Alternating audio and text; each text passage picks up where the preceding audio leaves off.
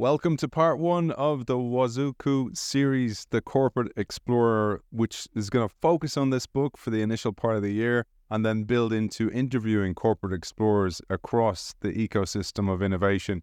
The show was brought to you by Wazoku. Wazoku helps large organizations create effective, sustainable innovation ecosystems that accelerate efficiency gains and new value growth. It does this through intelligent enterprise software that connects and harnesses the power of employees, suppliers, startups, universities, and the unique Wazoku crowd of over 700,000 global problem solvers. You can find Wazoku on wazoku.com. I thought the best way to start this series on the Corporate Explorer was to go back a step, to go to the source, to go right back to the well. And the well began with the work of Charles O'Reilly and today's guest, his friend, his colleague, his co author of many, many books, many articles. Mike Tushman, welcome to the show. Aidan, hey, so great to be with you again. It's always a huge pleasure, man. I learned so much, I, and I continue to learn anytime I dip back in, and people can see the books behind me there on the shelf. Those people are watching us. There's so much you have to offer, but I wanted to go right back because many people don't know that you're not just an academic, and that's not to do it disservice, but you have scar tissue. And the experience that you had in general radio really set you up for this constant curiosity to go, what the heck went wrong? And how can I help? Maybe that was a good way to start the story today. Yeah, Aidan. Hey, thank you very much for um, giving me the uh, uh opportunity to talk to your audience about something that's sort of near and dear to my heart is is helping incumbent organizations deal with outside technical change. I mean, as we speak right now, this issue is generative AI, but it's a, yet another example of waves of technical change affecting incumbent organizations. As you mentioned, I'm in this field because of a scarring episode when I was an electrical engineer at this world class test equipment company. And I witnessed this organization failing. And I literally, going back and forth with this carpool, a bunch of fantastic engineers were about to be laid off. And I, I just didn't get that. And I spent my career trying to understand why that happens and to sort of talk to my carpool friends as to what happened. I think, you know, 30 years later, I think we know what happened. And it's sort of embedded in my earlier work behind your shoulders with Charles O'Reilly on strategy and senior leaders, but I became increasingly aware that that's not enough. It also takes, you know, corporate explorers. That is, you need the Balaji Bondilis.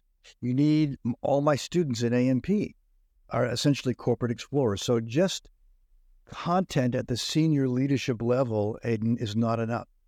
And the beauty of this corporate explorer work I've done, we have done with Andy, and now with the Corporate Explorer Fieldbook, with actually with Corporate Explorers, is to get at this notion it's both top down and bottom up. There was three questions that came out of that experience with General Radio, and I thought we'd just address them. And please uh, don't feel that you have to answer them individually. But the first you talk about in the book is why is it that successful firms like General Radio frequently fail at the key moments of industry transition? The second is what can they do to be more dynamic and adaptable at these critical points? And the third is how do they execute these changes? These are still prevalent today. You mentioned generative AI. There's more and more of these changes coming. And as the world becomes more digital, we need to adapt much, much faster. So the, the key issue on why this happens or what to, the key issues around why this happens, Aidan, and what to do about it. Uh, are uh, sort of around this issue of a paradox. That is, the very things that make organizations super successful now get in the way of them dealing with either open innovation, distributed innovation, or generative AI. And that, to me, with senior leaders, is a real paradox. Is the things that got us here, it turns out, will not get us there uh, to the future. And the other issue that I'm spending more and more time on now, um, Aidan and the audience, is this notion of linking organization renewal with personal renewal.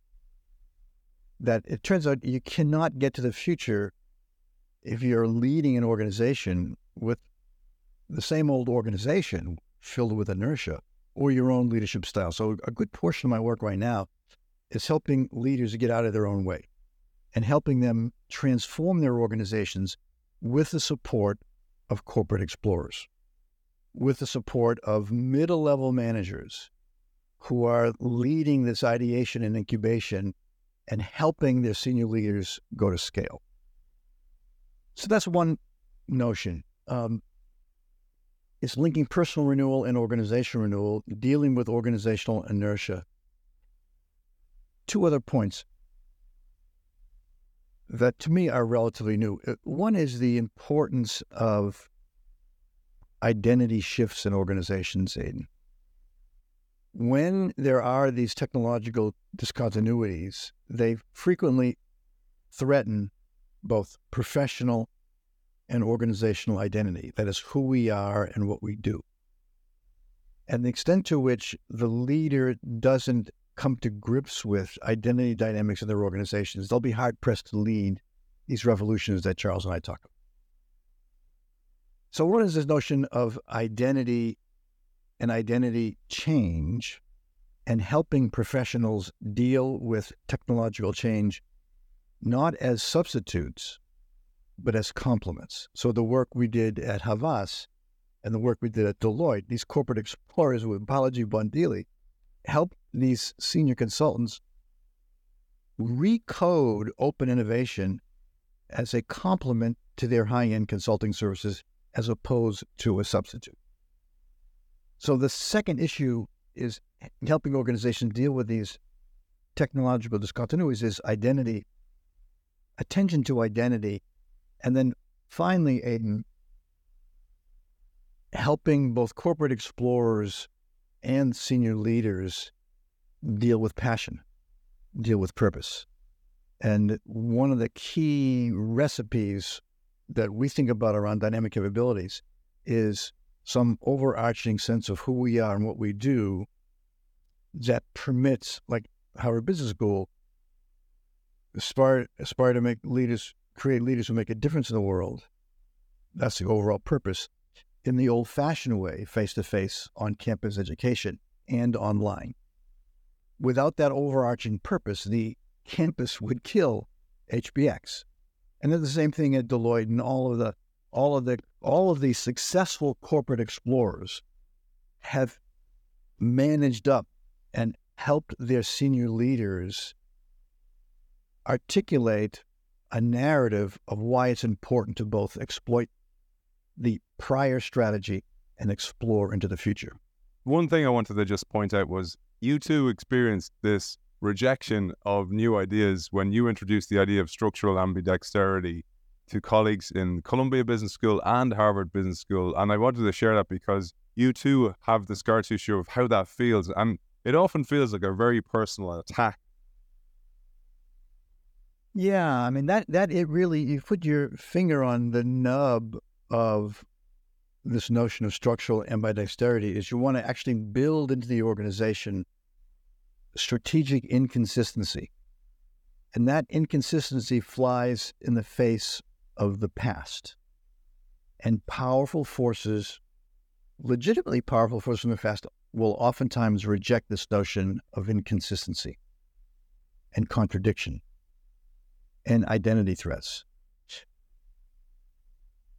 That's why this corporate explorer idea, it, it, it, so partly it has to be managed from the top, a narrative around we need to do both, and partly by corporate explorers, and I may have been a lousy one, who help others get it, make it feel easy. I'm here to support the overall identity of the firm.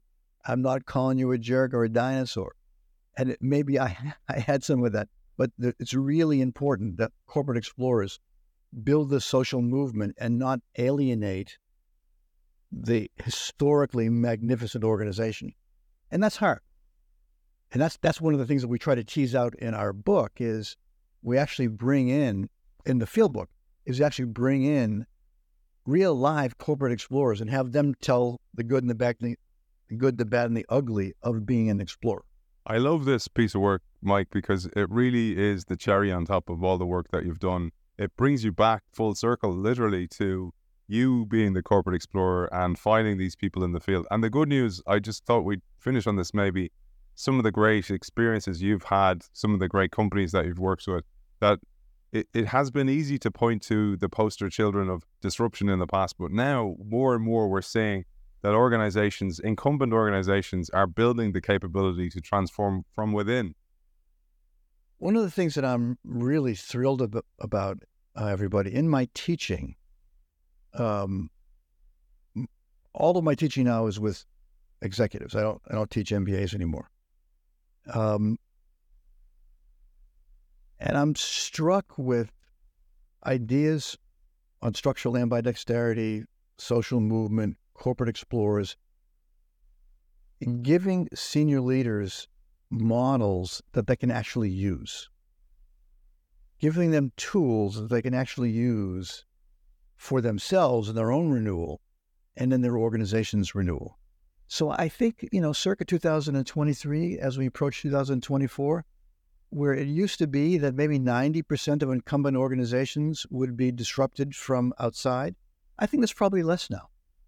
I think because of the work that Charles and I and Andy have done in the larger field have helped give leaders of incumbent organizations the tools to take advantage of their capabilities in order to reinvent. That's a beautiful message, Mike. And I just wanted to tell our audience as well I have bought several copies. So I have several copies of this book because it really is a a step by step guide of how to put all the theories that Mike and Charles have formulated over the years with Andy as well into action. And you're going to see that in action over the next few months when we release this series. Mike, for people who want to find you, you're very active on LinkedIn, etc. Where is the best place to find you? The best place to find me is uh, Mike Tushman at hbs.edu. Mike Tushman, author of all these books behind me, hundreds and hundreds of articles that really bringing this concept of ambidexterity to the world. It's been an absolute pleasure. Thanks for joining us. Oh, Aidan, thank you for all your enthusiasm for this general topic and for the work that Andy, Charles, and I have done. Thank you very much, Aidan. And good luck, everybody. That episode with Mike Tushman was brought to you by Wazoku.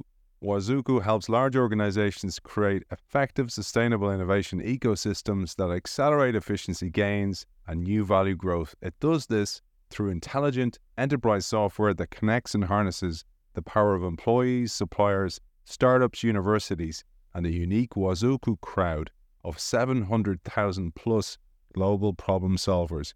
You can find Wazoku, a B Corp, on wazoku.com.